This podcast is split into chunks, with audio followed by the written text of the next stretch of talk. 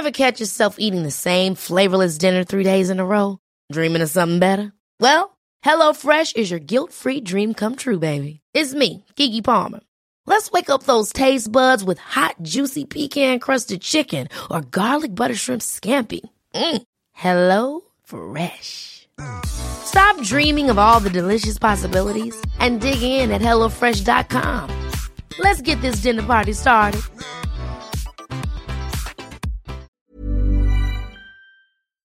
So I was in the shower, I was cleaning my ass and making all the shirts all sparkly, spanking clean. I'm not the funny one, I'm the pretty one. Cock shots. I just checked myself out. Candles, music, wine, and then lube up and get on top. The glory hole is like a dick theater. I've imagined your pants. Which means your pants had better come off. Mama needs playtime. I do. We're not sluts. We just love love.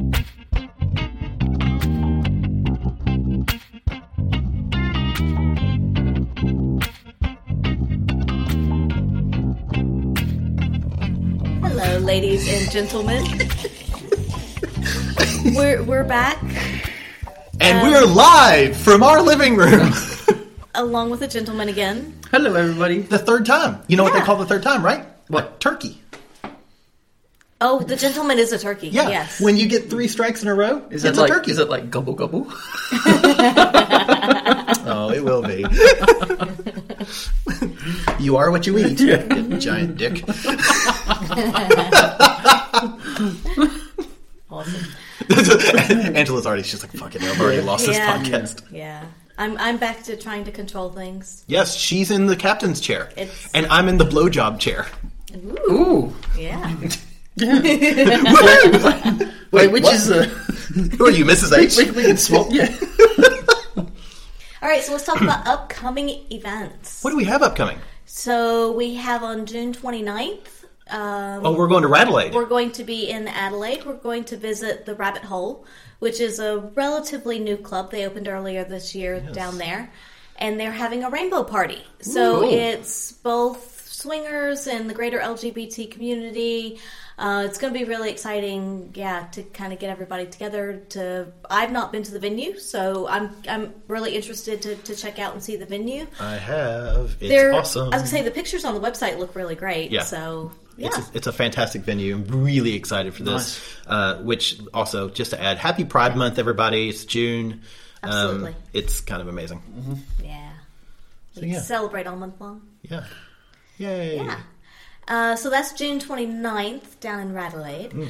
And then we have July 19th is the next Pendulum Party at our secret spot. Yes. Yes, so put that on your calendar, everybody. Uh-huh. Yeah, I'm traveling for work that week. So Angela's going to Pendulum solo. Ooh. Yeah.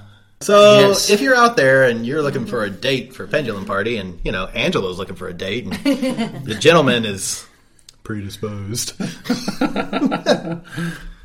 Yes. But definitely come out to see that. That's going to be awesome. I'm sad. It'll be Pendulum 11. I know. 1-1. Yeah. Or XI. That's correct, since we have been doing Roman numerals before. I was like, wait a minute. I go back to... At some point, it gets too difficult and we move on to Arabic numbers. Okay. Fine. Fair enough. Because think about it. When it's Pendulum MCCXIVLMNOP,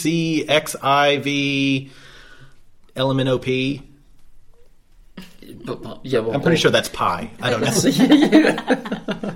H pi. It's what is it? A Fibonacci? Fibonacci. That's a type of pasta. Hold on, man, I've had two ones. I had Fibonacci Alfredo. Okay.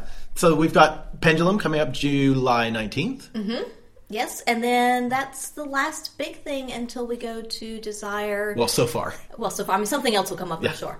But for now, that's the last big thing until Desire, November 2nd through 9th in Cancun, Mexico. Oh. And guess who's coming with us? Lottie Rocket? No. Oh, my God. I promise you, we did not prompt him to say that. I was talking about you, dumbass. Oh, yes, of course, yes. Yes, the gentleman is coming with us, so we're all going to go down for the Life on the Swing Set takeover. We are all going down for the Life on the Swing Set. Yes. And if you're able, available, and interested, please come join us. There are still a handful of rooms left. So there's not many. Great. Yeah, it's really great. Yeah. So, yeah. Ooh, what, do we know what percentage they're sold out at? Because they've already hit the... they were in the 70s last time I heard. I'm not sure exactly where it is. Did you just ask what percentage they're sold out at? Because that percentage would be 100. Well, no, but like they're up to... okay. Sorry, I thought you meant at what percentage are they sold out? 100? I'm confused. God, you're pretty. Shut up! Yes, so that's, I think they were in the 70s, though, last time I saw, but I haven't looked recently, so I'm not sure exactly. Cool. Yeah, but there's still some spaces left, so if you're interested, come join us. Yeah, come along. It's going to be fantastic. Yeah, it'll be amazing. That's all that's on. Those are the only big events on the calendar at the moment. Obviously, things will fill in. They always do, but yeah. So those are three that I'm really, really excited for coming up. Yeah, me too. Yeah. We have an audience today. We do. I'm going to give a shout out to our audience. Hello, audience! They're silently clapping. It's okay. It's an audience of one. Yeah. And they don't even give us applause. So, you know. It's like the sound of one hand clapping. Apparently there's wine that takes precedence over clapping. Yeah, so there you go. See, that's what I live for. That's what I always ask when I'm dismounting. Like, will you please clap for me? Some people are like, man, you've had to clap so many times. I call it the applause. I know it's an Archer joke, but if you haven't heard it, then it's new. I'm like, yeah. Yeah, it's great. Awesome. So, what are we talking about tonight? What are we talking about tonight? So we have had quite a few emails and questions via different formats, whether it be Instagram, Twitter, email. We've had a lot of questions and feedback from different listeners, and so I thought we would just kind of go through some of these. Okay. Because some of them are questions, and some are more discussive and really good points. Yeah. So, you ready? Should we dive in? Yeah, bring it on. Yeah, bloody oath. So the first one is a bit long, so hang in with me. So it's like The Gentleman. Don't worry, I'm pretty sure we can choke it down. So this is from a listener, and this was in regards to the sex-positive parenting. Yes. Oh, cool. Yes. With Dr. Deb and Dr. Christie. Yes, Dr. Deb and Dr. Christie.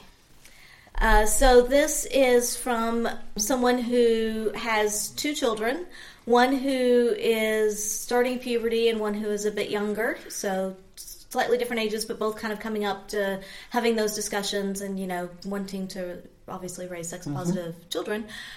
And so, basically, I'm just going to read for a while. So, yeah. So, shut up and listen is what you're saying. Exactly. I'm a very present and hands-on parent, and I count on my boys to be smart. So, we started laying critical thinking foundations early on based on two bits of wisdom from the late Sir Terry Pratchett. Number 1, first sight. Seeing what's really there. This is fundamental to my boys for getting along in the world and reading other people. In particular, for my youngest, I have focused this on, what are you being sold? I started this when he began watching cartoons on TV and first experienced advertising. Now he sees commercials for exactly what they are. You need this, buy our stuff. And he understands that his expected role in that emotional contract and that he doesn't have to participate in it. So basically teaching children to recognize some of those signs. Mm-hmm. This fed directly into bullying topics.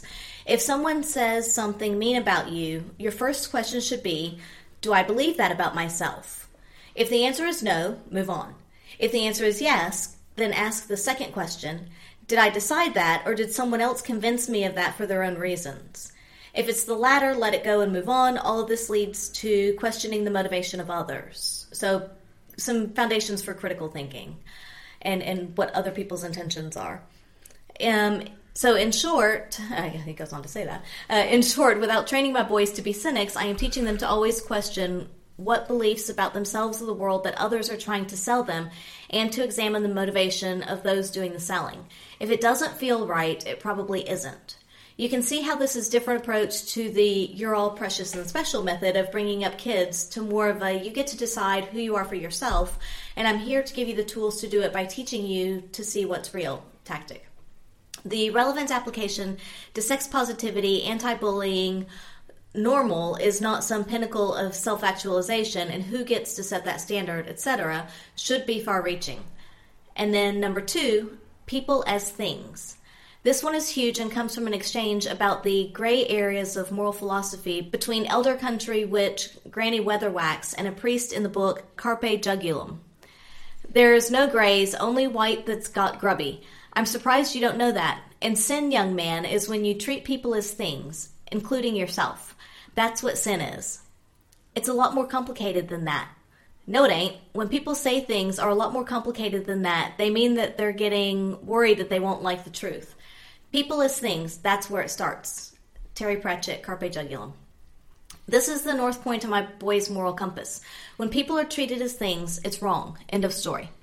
This is far-reaching and can cover objectification, body dysmorphia, prejudice, racism, politics, human trafficking, etc.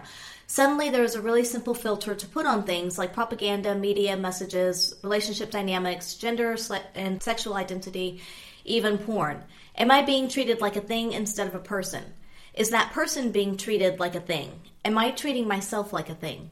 Here's a combined application from my kid's perspective. Topic: Dad is bisexual. My friends say bisexuals are morally corrupt, going to hell, not good parents, perverse, icky, unsafe, etc. Pick your crime of choice. Questions. 1. According to who and why do they get to decide? 2. Dad is not bisexual. Dad is dad and happens to be bisexual. Otherwise, isn't that classifying dad as at the things level? And then 3. What do I believe about dad, since I probably know him a lot better than the people who are saying these things? So, pretty simple. In real life, we've used this method mostly to talk about bullying, racism, and propaganda, but we've touched on internet safety, body privacy, and in general how to treat other people like people.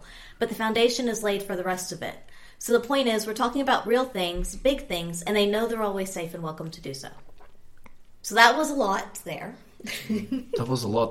Yeah, but it's good. I mean, it's a different different kind of way to lay the foundation of teaching people, teaching kids to look at what's in front of them and kind of decide for themselves what the motivation is, why it's there, what they think about it. Yeah, I actually think it's some of the points are absolutely brilliant. And to do so without being cynical. Exactly, well. and which I think Terry Pratchett is a fantastic choice as a example there. Midway through, yes, I can go back to any part. Yes, midway through, you there was a part. It was before 2. Was about the bullying. Yes. So that paragraph starts with, this fed directly into bullying topics. If someone says something mean about you, your first question should be, do I believe that about myself? If the answer is no, move on. If the answer is yes, then ask the second question. Did I decide that, or did someone else convince me of that for their own reasons? And I think that's really good. That's such a good point, because we should even do this when we judge ourselves. Yeah. Is, you know, sometimes when we judge ourselves and we look at ourselves in the mirror, we're self-bullying.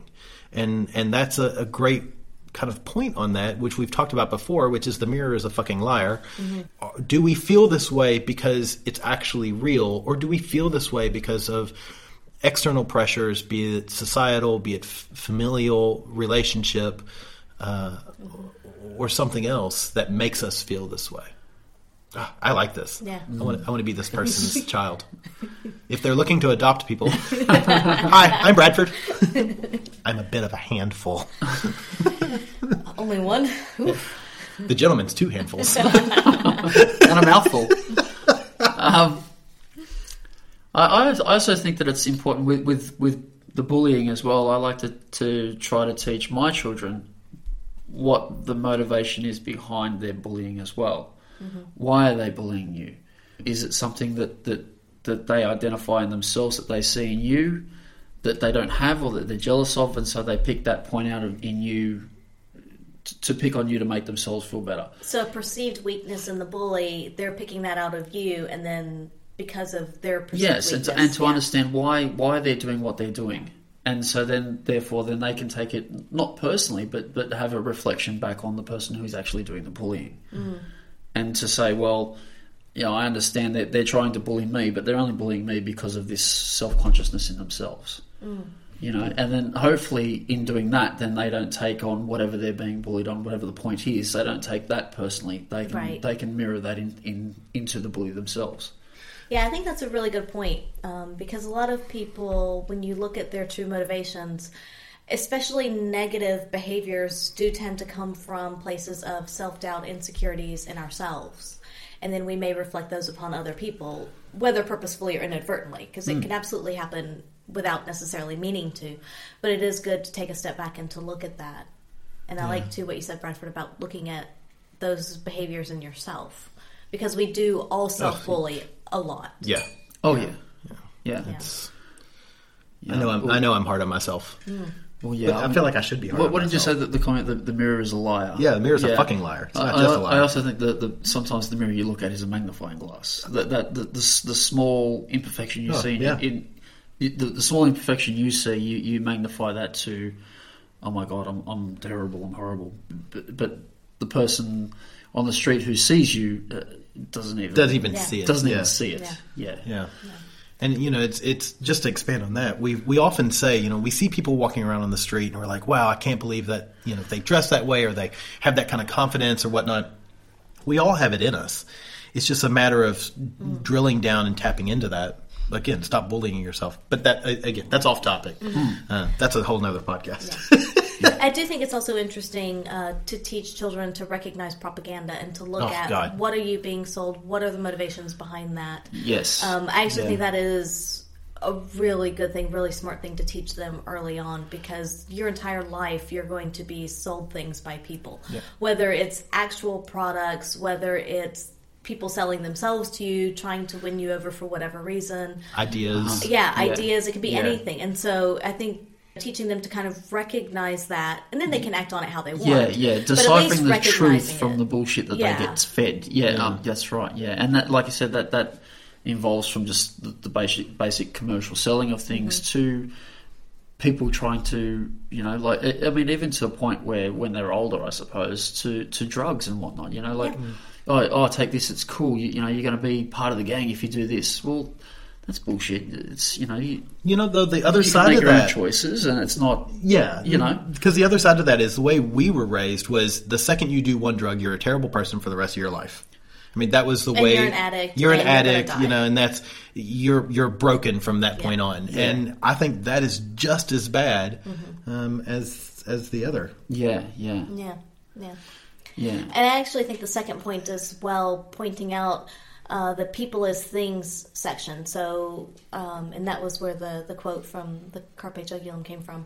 But I think recognizing when people are being treated as things, because we see it in everyday relationships, you see it all around society. It does happen. Mm. And so I think being able to kind of recognize and say that that's not right is a very good thing. And it's interesting because I would say that in the swinging world, it can be perceived that people are things very easily, because we may go to the club and we may meet somebody and we're like, ooh, they're really attractive. They're fun to talk to. They're nice, whatever. So we're going to go play with them. And so, you know, some people may be like, well, you're treating them like a thing. Yeah. And so from the outside world, it can definitely be perceived that way. But yet for us, there's more of an intimate connection. There's something a little bit deeper there. Whether it's an ongoing connection and it's somebody that we continue to see for a while, or maybe it is just a once in a while, one-off kind of thing. Mm. But at least for that moment, there's a connection. Yeah. But people from the outside world may see it as and it can be, you know, transactional. And so I think just kind of making sure that in this lifestyle, we don't treat people like things, that we do treat them like people, I think is really important. They're people. Yeah. I think it's a really important distinction as well to teach the kids to recognize when they are being treated as things, and to identify that early. You know what I mean? Yeah. Mm-hmm. And again, getting behind seeing the truth of things. Yeah. And if you feel like you're being treated as a thing, how do you recognize what's going on in the situation, and then how do you go about correcting it? Like, you know, is it something that, especially as a child, you may need to go to your parents, you may need help yes, to intervene, to change what's happening depending on where or when or what the situation specifically was. So you may need help with that, but it's also teaching them as a child that it's okay to ask for help, and that if you don't like this situation, if you don't like what's going on, if it's not comfortable, if you do feel like you're being treated like a thing or somebody else is, what do? How do you correct that, both for yourself or for the other person? True. And we actually had a discussion today at lunch with some other folks about giving people permission to be and to act and to do things. And it, you know, with this, the discussion earlier was more along the lines of kind of the Good Samaritan concept of, if you see somebody who's being treated poorly, it's something bad's happening, a bad situation, and it can be something minor, or it could be something major. How many of us just sit on the sidelines and we don't act, we don't say anything, you just watch it happen, or you pull out your phone and you're videoing it as something's happening? But very few people these days will actually go in, will say something, will act upon it, and will do that. And the discussion that we had was around the kind of the idea that we don't give ourselves permission to do that. We don't give ourselves permission to act and to say, hey, no, that's not acceptable behavior. That's not okay. And a lot of people don't feel like they have permission to do that in the greater world. Yeah. And I think we should try to find a way to act and to be a more active person, not just a voyeur when we see things like this happen. Well, and that's a good point too. And coming back to raising the children as well, if they can see you as a parent or as a role model in their lives, making that change that you want to teach them, you know, sometimes the best thing is the role model. Yeah. You know, if they can see you living those values, then that gives them permission to live those values as well. Right. Which is funny because, you know, growing up, we often heard, do as I say, not as I do. Yeah. And what you're suggesting is do as I say and as I do, which is inconceivable. but clearly you're mad. But that's exactly how they learn. You know? Like, well, yeah. Children are mimics. They are. They really are. And I don't think they've ever been anything but. Mm. You always hear about, oh God, I'm becoming my mother, or I'm becoming my father. Of course you are, because they were the person who you looked up to when you were learning how to live. Fuck. How to live a life. Well, thanks, you just ruined my podcast. Now, sometimes you can also learn from that. Yeah, yes, well, that's right, yes, you can learn and make your own decisions at a point. But when you're talking about children, I think that they do mimic you. Just don't want to watch the Home Shopping Network for 4 hours. That's what we're doing once we get done with the podcast. You thought we were going to have sexy times. No, we're watching Home Shopping, buddy.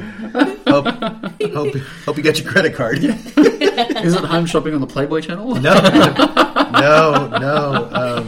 Tonight is all about lampshades. It's 4 hours of lampshades. Oh, is it the... Nope, not the sexy men. Not the sexy men lampshades? Nope, just lampshades. Pineapple lampshades. Nope. There are actually no patterns. They're Throw me a fucking bone. No bones either. No, just lampshades. That was great. We really appreciate people who send these really thoughtful, well thought out emails. And to that listener, I mean, you're doing it right. What a great parent, and you're doing it right. And kudos to you. Yeah. Absolutely. And like I said, if you're looking to adopt people, there's 3 people at this table who are, you know... Yeah. Be my daddy. Be my dad, I will probably be bad. Yeah, that'd be great. Yeah, if you can keep him in line for... Yeah. Yeah, that's right. Yeah, spankings don't always work. Spankings are welcome. I am leash trained. Yeah, we're still working on the potty training, so you know. Okay, we ready for the next one? Yeah, actually, I have something I was going to jump in here. Okay, sure. Because you know that was a serious one. Yes. I've got a little more lighter one. All right. So, as our lovely listeners will recall, the last time the gentleman was on the podcast, Angela gave him a blowjob while we were recording. Oh, I don't remember that. Can I have a quick recap? There's a picture if you want to see it. See, that's it happening. Oh, yeah, there's happens. You. Yes, on Instagram. Picture did happen. Yeah, it happened. But one of the comments on this Instagram post, I love this, and I don't know if you actually, because I know you're not really on Instagram. But this This user said, have just started listening to you guys, dash, is the gentleman as hot as he sounds? LOL. And then I responded, because I love you, yes, yes, he is. Then flame emoji, flame emoji, flame emoji. Now, the last one was because you're flaming. Wait, just three? Yeah. Just, did you run out of characters? Was that on a scale of 1 to 10? 1 to 10 flames? Okay. Well, the first one is because you're hot. The second one is because you're flaming. And the third is it burns when you pee. I got a creep for that. Doctor says not infectious, it'll be gone in a week. Yeah, but how's the rash? So I gotta push you down. I gotta push you down because all of our listeners love you. So I responded. Then this listener said, "Oh God, you didn't have to tell me. Now I won't be able to focus when he features on future episodes." So now this listener's having trouble focusing. I hope they're not driving a vehicle. Yes. What do you want them to be driving, baby? Mm. Stick shift. Yeah. So I responded, haha, why did you ask? To which they responded, I didn't think you would actually answer. Now I'll have to put a podcast on in the dark on repeat and see where the mood takes me. Oh my goodness. I absolutely love this. Ooh, wow. So I responded, not to be too tempting, but we recorded one of our threesomes with him in April and posted it to our Patreon page. It's an hour of audio pleasure. Mm, with the electro play. Yes. Oh, yeah. And it's my favorite response I have ever gotten to anything I've ever posted. You've heard that right, listener. This is my favorite response I have ever gotten. Mine too. Jesus H. Titty fucking Christ. Spelled JAYZUSSH, titty fucking, I'm pretty sure you can spell that, CHRAST, Crast. Crast. Jesus H titty fucking Crast. I don't know this person, I don't know where this person is, but in my mind. I hear it with the southern accent. I hear it in the, it's like one of those South Georgia, I have no idea where this person is. Excuse me a moment while I go get on that ASAP while I'm out to dinner. Wow. So you heard that right, folks. We do have a threesome that we recorded, and it's on Patreon. And if you'd like to support us, please go to our Patreon page. That was. I just wanted to. I wanted. Y'all have the best listeners. Yes, and what do you want to do to those listeners? Mm. Go ahead, give one for this listener. What would you do to this person? This person? Yeah. Oh, you put me on the spot. I have. Be sexy. Uh-huh. Do it. Come up with something good. Come on. No pressure.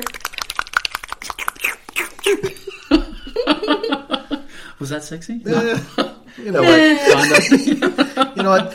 I always say, and Angela says this: the best way into her pants is through her funny bone. That's true. Mm-hmm. Yeah. Yes. So maybe this listener is laughing and taking their knickers off. Ooh, I hope so. Yeah. Ooh, you gotta stuff them in your mouth while at dinner. Stuff them in your mouth. Dirty knickers. Ooh. Yeah. Oh, yeah. I like that. Yeah. Mm-hmm. All right, there you go. Well, you heard it here first, folks. The gentleman wants dirty knickers in his mouth. Well, I really want a fourth flaming emoji, really. You know what? You can't have everything you want. If you want it, get a fucking Instagram account and put your own up there. I'm actually one flame hotter. Like, why? Because it's Fahrenheit? Well, thank you. I'm very flattered. That's better. Yes. Yes. And I admit, when I first read that, I said, he'll never be on this podcast again. And the very next podcast. A week later. Yeah. Look, I'm easily bribed. Uh-huh. Okay, so before we move on, we're going to take a very quick commercial break. Ooh, that means I can get more wine. Ooh, more wine. Refill time. Woohoo! Go get you a drink at home.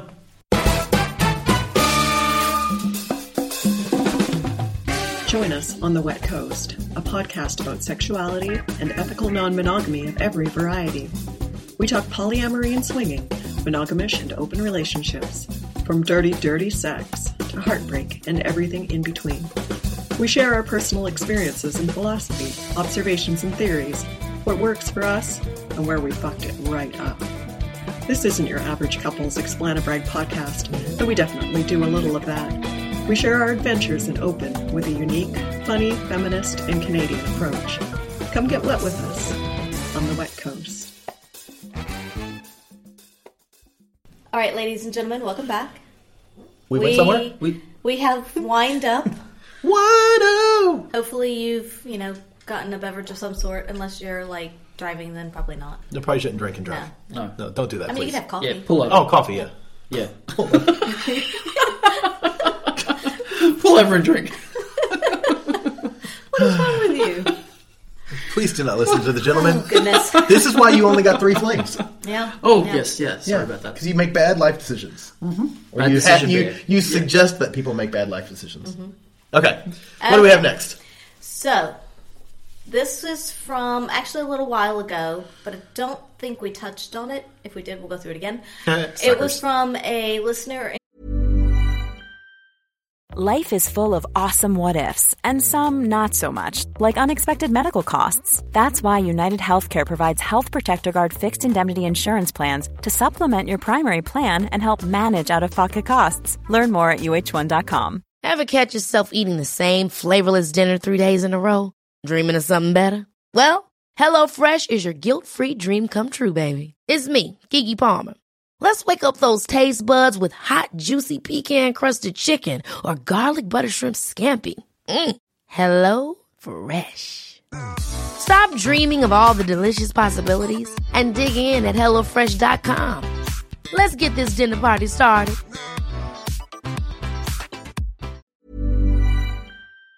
In Europe, and they said they are a solid 0 on the Kinsey scale. That's how they identify. Okay. But they want to climb the ladder. They do not fantasize about men. I think it was a male who wrote in. I don't fantasize about men, but I do want to suck a cock, and I do want to bottom for a man while my lady watches. Does that make me a 1? I want to give this person a hug.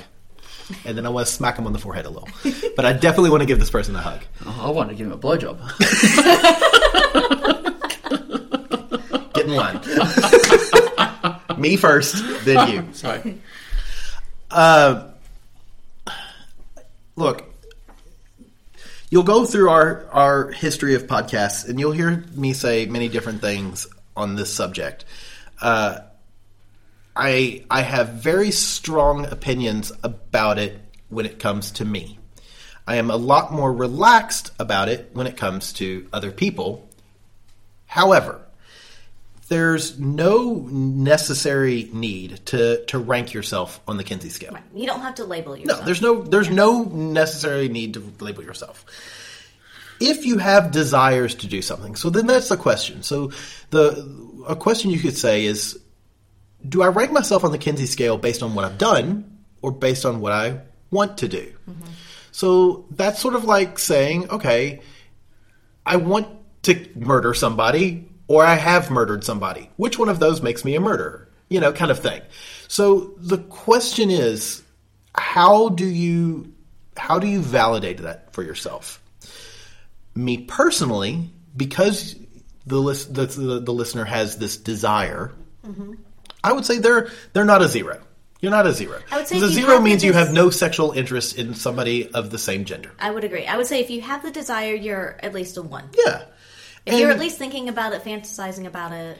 If that bothers you that you're on that scale, then fucking remove the scale. There's no need for that scale. Don't refer to it. Yeah, exactly. Yeah. It's an admittedly, and I'm pretty sure Kinsey would have agreed with this, it's an arbitrary scale. Mm. Look, it's one of those things that I don't think you should put yourself in a box. And the reason I say that isn't because you don't deserve to be labeled or shouldn't be labeled. But when you're in a box, all you fucking see is that box. And you don't see the great space that's outside of it. The second you start putting up barriers and walls and conditions and you start building this cage around you, and it's a cage. And I think that you miss out on a lot of the world. Mm-hmm. So my advice would be, don't worry about where you fall on the Kinsey scale.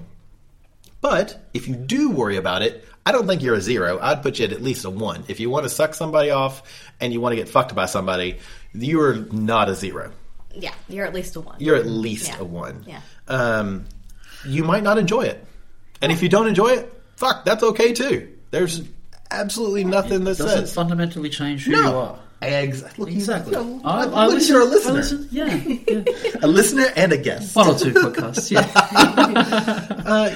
And I think that's really important, is to, not necessarily overthink it. Don't overthink it. Yeah. Think about it, but don't overthink about it. I also think it's interesting, too, to bring up the difference between fantasizing and acting on something. Oh, absolutely. Because you can, if you fantasize about sucking someone off or bottoming for someone while your partner watches, that's really great.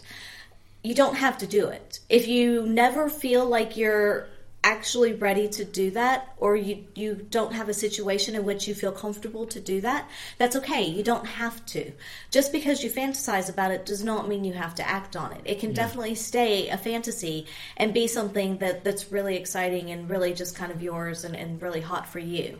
Right. So if you want to act on it, by all means, act out your fantasies, but don't feel like you have to. Don't feel like there's pressure to. And it doesn't make it any less valid, and it doesn't make you any less bisexual. No. Like, if you want to be bisexual, you don't have to act on it in order to be bisexual. You don't have to justify it either. No, there's no test that you have to take. Mm-hmm. But if there was, I would pass. I'm kidding. But I think you make a really good point about fantasies, in that having a fantasy about something and the reality of it is often vastly different. Yes. And I can tell you, the fantasy of bottoming is this wonderful, like, connective, rough and dirty, wonderful thing. Sometimes it is like that. And then sometimes it's like, ow, that fucking hurts. Like, no, it's too fast. No, stop it. Or, your partner can't keep an erection. Or, like, there's all this fucking mess that's going on of reality. Lube, and more lube. Yeah, and so it ends up being a slippery point. Yeah. Thank you. But yeah, I wouldn't worry too much about that. No. But keep fantasizing about it. What suggestions would we have for this listener to act out these, or to experience what he's fantasizing about? So the gentleman in my address is come to Pendulum. Yeah, come to Pendulum. I think a lot of it depends on where you are, because if they're in a more metro area, then it's very likely that they will have gay saunas or swingers club or something like that they could go to. If they are not in more of a metro area, or even if they are, you can also get onto dating websites, even Tinder, things like that. OkCupid. Yeah, OkCupid, and look for people that are Grindr. Yeah. Get on Grindr, see who's around. So I think it kind of just depends on where you are and what the options are, whether it is an online hookup or if you can do something more in person. Yeah.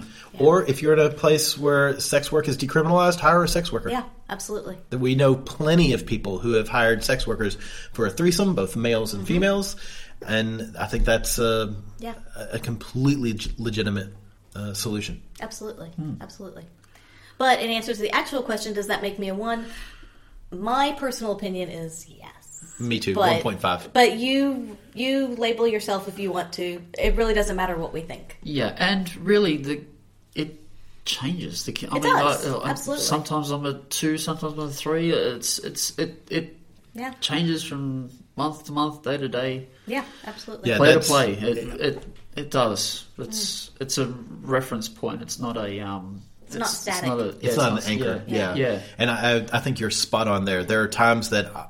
The only male I'm really interested in is you and the other boyfriend, and then I'm all about the women. And then there's some where I'm like, the only female I'm interested in is Angela, and I'm not interested in any other women. Yeah, and it's very much it comes. It's a floating point.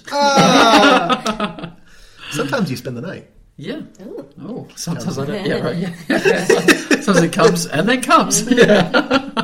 Then it goes. Then you're like, oh my God, I'm so sore. You start farting like this.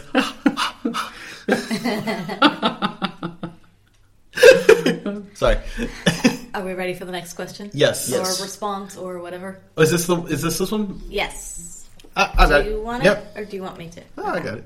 I think I can read. Bradford's going to try to read now. I'm going to try to read. I need my glasses.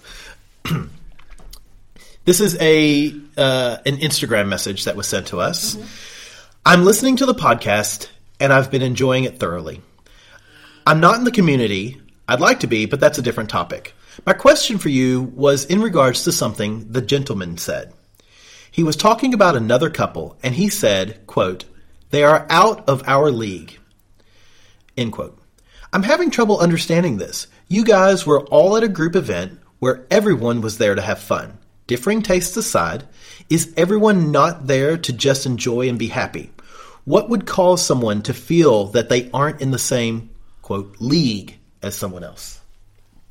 Dum, dum, dum. I like that question a lot. Well, I think my reply to that would be, I mean, everybody, including myself, has their own insecurities.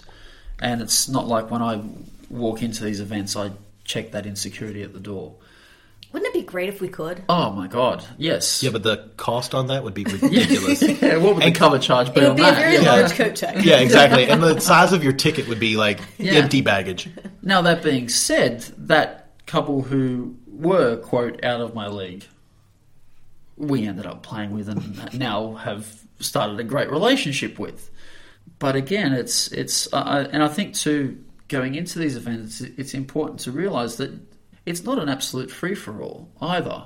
And it's not always about what a person looks like. It is about the mental connection and how you get along with someone. And there's a lot more to it than just we're all in the same place, let's all fuck it. That's not how it works.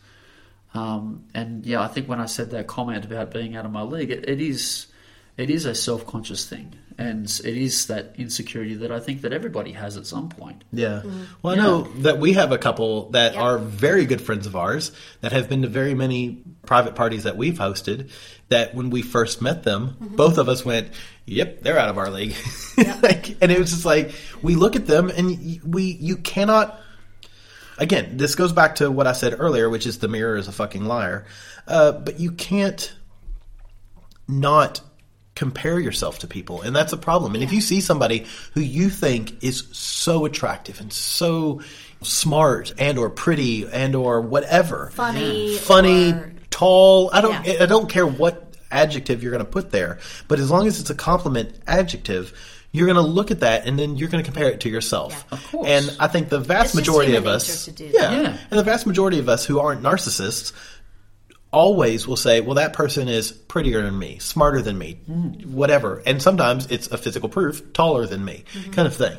And so, and I think we all do it both with physical characteristics and personality characteristics. Yeah. And you create this person that you feel is out of your league. Mm-hmm. And then you talk to them, and then this couple that we're thinking about they've even said to us, oh, my God, we thought you were out of our league because we run a podcast. It's funny you were saying that because I was waiting for my point to interject, but that couple who were out of our league have since told us that they thought that we were out of their league. So, they had their own securities as well. Yeah. Insecurities. Insecurity. What did I say? Securities. Oh, right, yes. Well, they had their securities. Well, because they were goddamn hot, that's why. But, I mean, it's... I think it's just natural human reaction to do that and to feel that way. And as much as you don't want to, some part of us does sort of judge people and say, am I at some random perceived same level as them enough to go up and talk to them or not? And that's why our advice to people is always, if you're interested in someone, go up and talk to them and say hello and just put a feeler out there and see how it goes, because you may end up having a really great conversation and a really great night, but they may have, like you said, that same perception of you and then not want to come talk to you. And then you get a stalemate, and then everybody, you don't have that interaction, you don't have the good time that you could have, and everybody still walks away thinking that someone's out of their league. And so you're sort of putting yourself down for a longer period of time. Yeah. Whereas if you just say hello, open up that door, give people a chance to react to it, and vice versa, you may be making it super easy for them because they may feel awkward coming up to you as well. Yes, and you are right. I mean, we were lucky enough that it was at the Pendulum Party that we saw that couple and that they saw us, and the environment of the night and the people there and the groups of people that you guys have managed to form that community that come to the party made both us and them feel comfortable enough to, even though we thought, both of us thought they were out of each other's league, we were comfortable enough to come up and say hi and start that conversation, because it is, you know, there was that welcoming feel in the place, and that was the time to do it. I think that's an interesting point as well, is that it can be as well environment dependent, is that if you're... A party scene is an easy one, because if you're going to the party, you likely have similar interests. You have a similar enough reason for being there. And so I think that does make it easier to go and talk to people and to maybe... Yeah. In some way in your mind, you can maybe rationalize that you're probably more in a similar league because you're at the same event, so you have similar interests in that regard. Yeah. Yeah. But if you're meeting people online, it can be a lot harder because you don't necessarily have any commonality yet at that point, other than you might be on the same website. But having a common interest, a common activity, whether it be an event, a meet and mingle, or a picnic, I mean, because I know some of the places here do picnics and stuff, so anything like that, like having that commonality kind of helps, I think, in my mind, put me on more of an equal plane, so then I feel more comfortable going up and talking to someone. Yeah, and I think too that there are things available that you guys run, the Sex Ed in the City class, that have that's the art of flirting, and to prepare you or to teach you how to kind of get over that a little bit and to make that first connection. You know, yeah. So it can be a learned response to, oh my god, that person's out of my league. I might just go up and just compliment them on what they're wearing, or you know, like there's ways to get around that, to get around your own initial fear of talking to somebody, I suppose. Absolutely. I mean, the only time that doesn't work is if they're wedding crashers, but then it's just Owen Wilson and Vince Vaughn, so you probably don't want to talk to them anyway. Your veil looks amazing. And I will say, there was a study that was done, and I think they actually talked about it on Tinder, did a podcast for a little while, and I think they talked about it on there, where these Tinder profiles of both men and women who were ridiculously attractive got less swipe rights than ones that were of mid to sort of attractive. Because people would look at that person and go, so many people are going to be talking to them. I'm not going to waste my time. I'm not going to swipe right. Where, you know, the reality was these people weren't getting nearly as many swipe rights as people of average to above average looks. And so I think that's a fascinating thing to think about. Like that person who's out of your league, they might be having a bad night or a lonely night because everybody thinks they're out of your league, their league. Yeah. And it's just so nobody talks to them. Human psychology, isn't it? It's fascinating. Yeah. God, we're all fucked up. Yes. Well, and I've seen that at nightclubs. I know I was at a nightclub, gosh, many years ago now, with a couple, two male friends, and there were these two really hot females together, and like you said, nobody was going up and talking to them, nobody was dancing with them, they were really hot, and my male friends were, of course, commenting on it, and so was I, and I was just like, well, go talk to them, and they're like, no, we couldn't do that, I'm like, but why, like, nobody's, like, go because talk to them. Because we're too scared to, and so I was like, alright, fine, so I went up and started talking to them, and then, of course, the guys came, and everybody had a great night, one of them took one of the ladies home, and it was great, but it was like... Was that one of them you, babe? No. No. But what a shit story.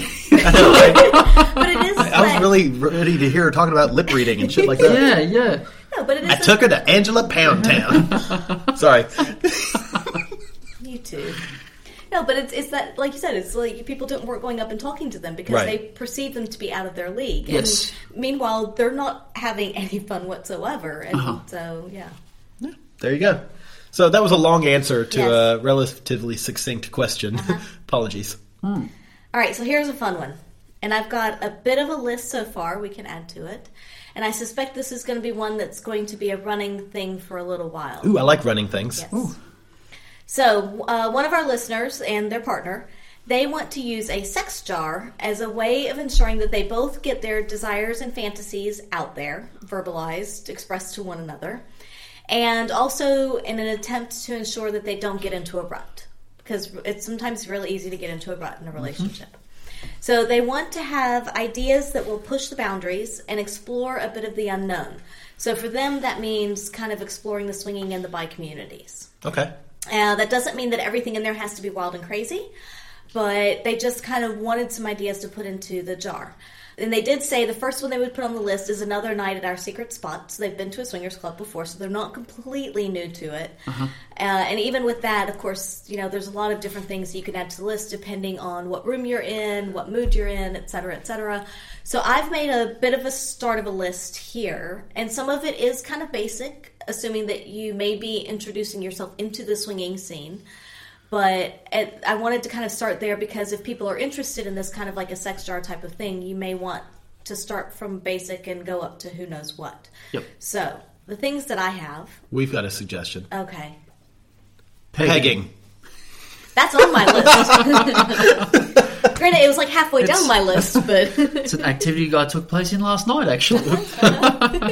Yes, pegging is definitely one you should put on the list. All the people are now like, can we hear that story? No. It's another podcast, listeners. Yes.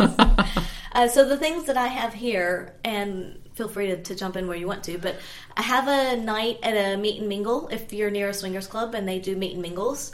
And you can follow that with a visit to the club if you feel adventurous. Mm-hmm. This is, again, assuming that you've not done anything like that before, or even if you have and it's been a while. Could be fun to do again. Visit a swingers club with no pressure to play unless you both kind of feel like it at the time. Create a couple profile on a dating site.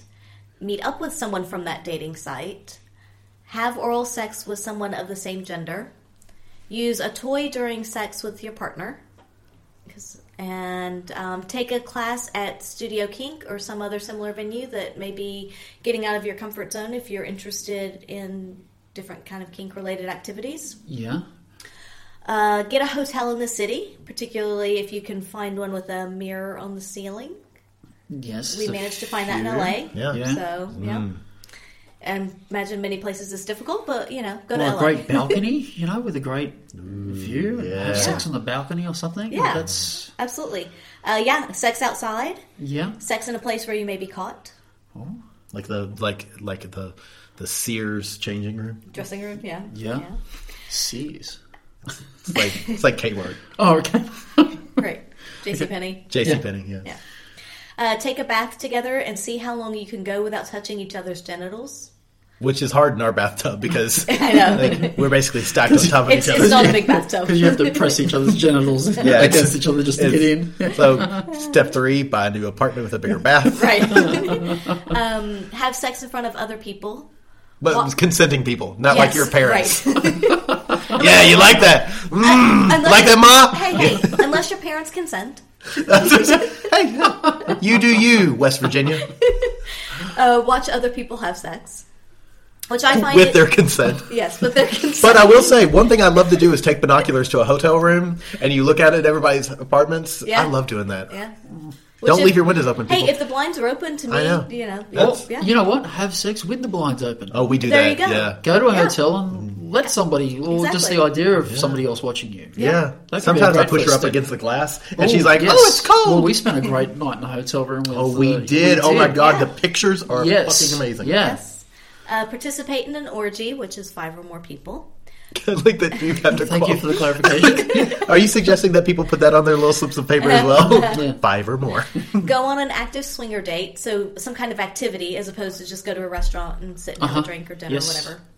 Something, whether it be going for a walk somewhere, going to a particular event. Escape rooms can be both dangerous and good, depending on how well you know the people. If you haven't seen the Bob's Burgers, watch the Bob's Burgers. Yeah, yeah.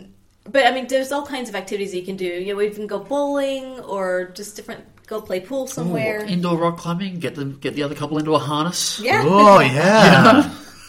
It's a great activity. Yeah, it really highlights the ass nicely. It really highlights the ass, yeah. See, hidden motivation. Uh-huh. Catch them with your mouth. Oh. Okay, so with you and your partner, mutual masturbation. And you can also have masturbation races. Mm-hmm. See who can come first. Gold star. This is where I got to pegging. Of course. Pegging, sorry, we jumped the gun. Public blowjob. Yeah. So somewhere. I got a blowjob in an alley once. That was great. Yeah? Yeah. Visit a nude... In Newtown, really? Yeah. Visit a nude beach. Go to a burlesque performance. Watch porn together. Watch specific types of porn together. So if there's something you're really into and you may or may not, know if your partner will be, put it on the list. Uh-huh. See how they go. Yeah. Oh, I don't know why, babe. It just came up.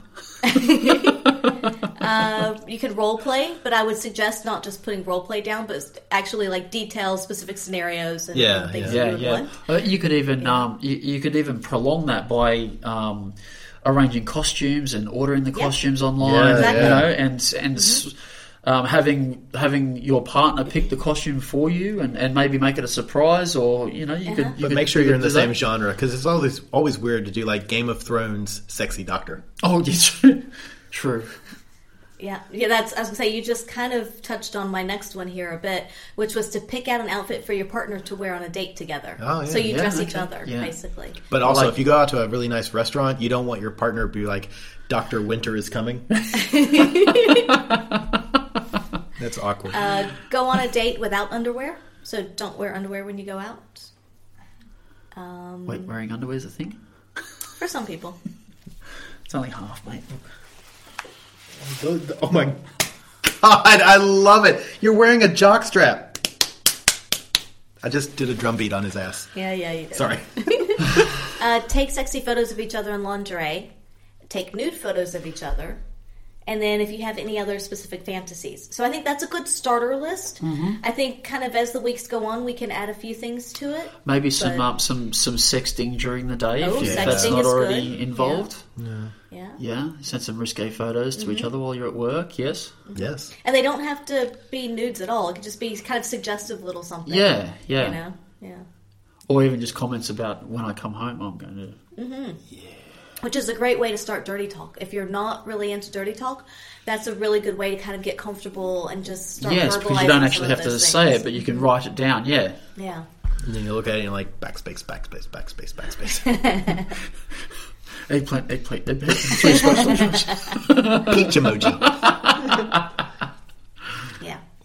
So that was, I think the idea of a sex jar is a really great one.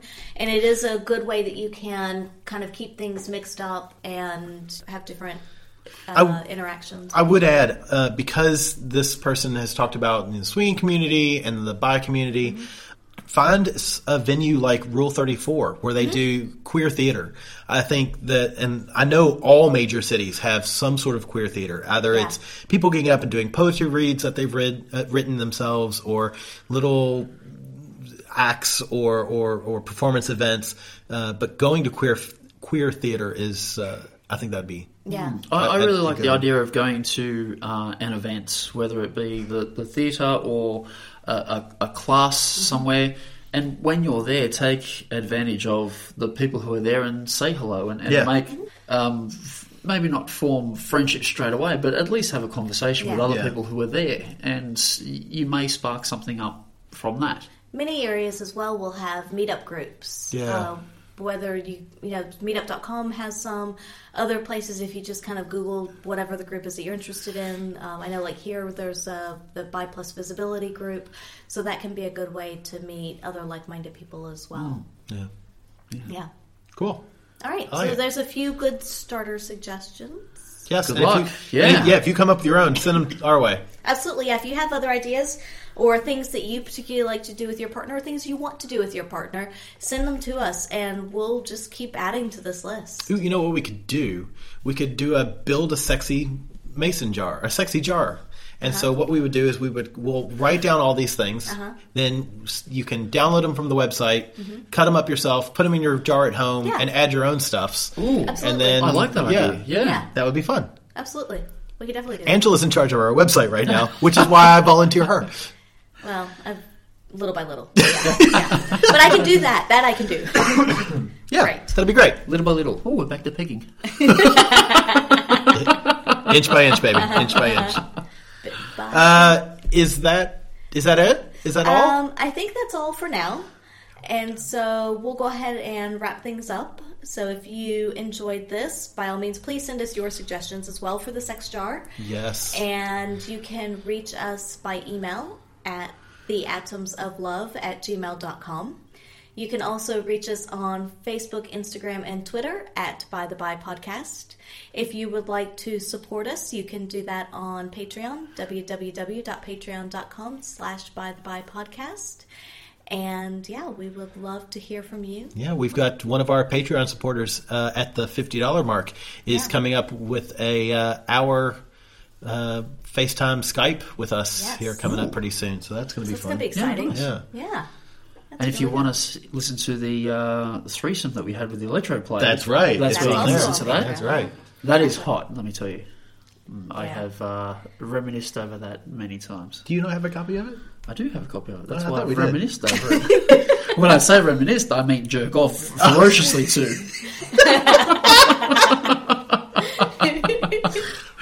Right.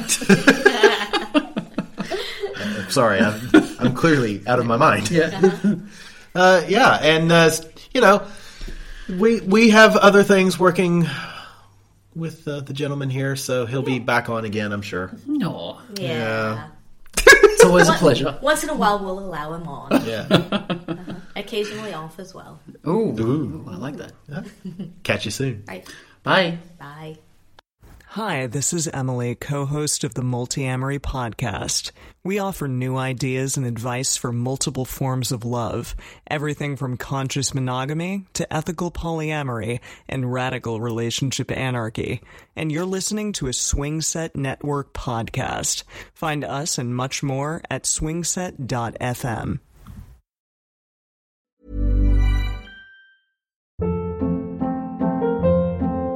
Hold up. What was that? Boring. No flavor. That was as bad as those leftovers you ate all week. Keke Palmer here. And it's time to say hello to something fresh and guilt-free. HelloFresh. Jazz up dinner with pecan-crusted chicken or garlic butter shrimp scampi. Now that's music to my mouth. HelloFresh. Let's get this dinner party started. Discover all the delicious possibilities at HelloFresh.com.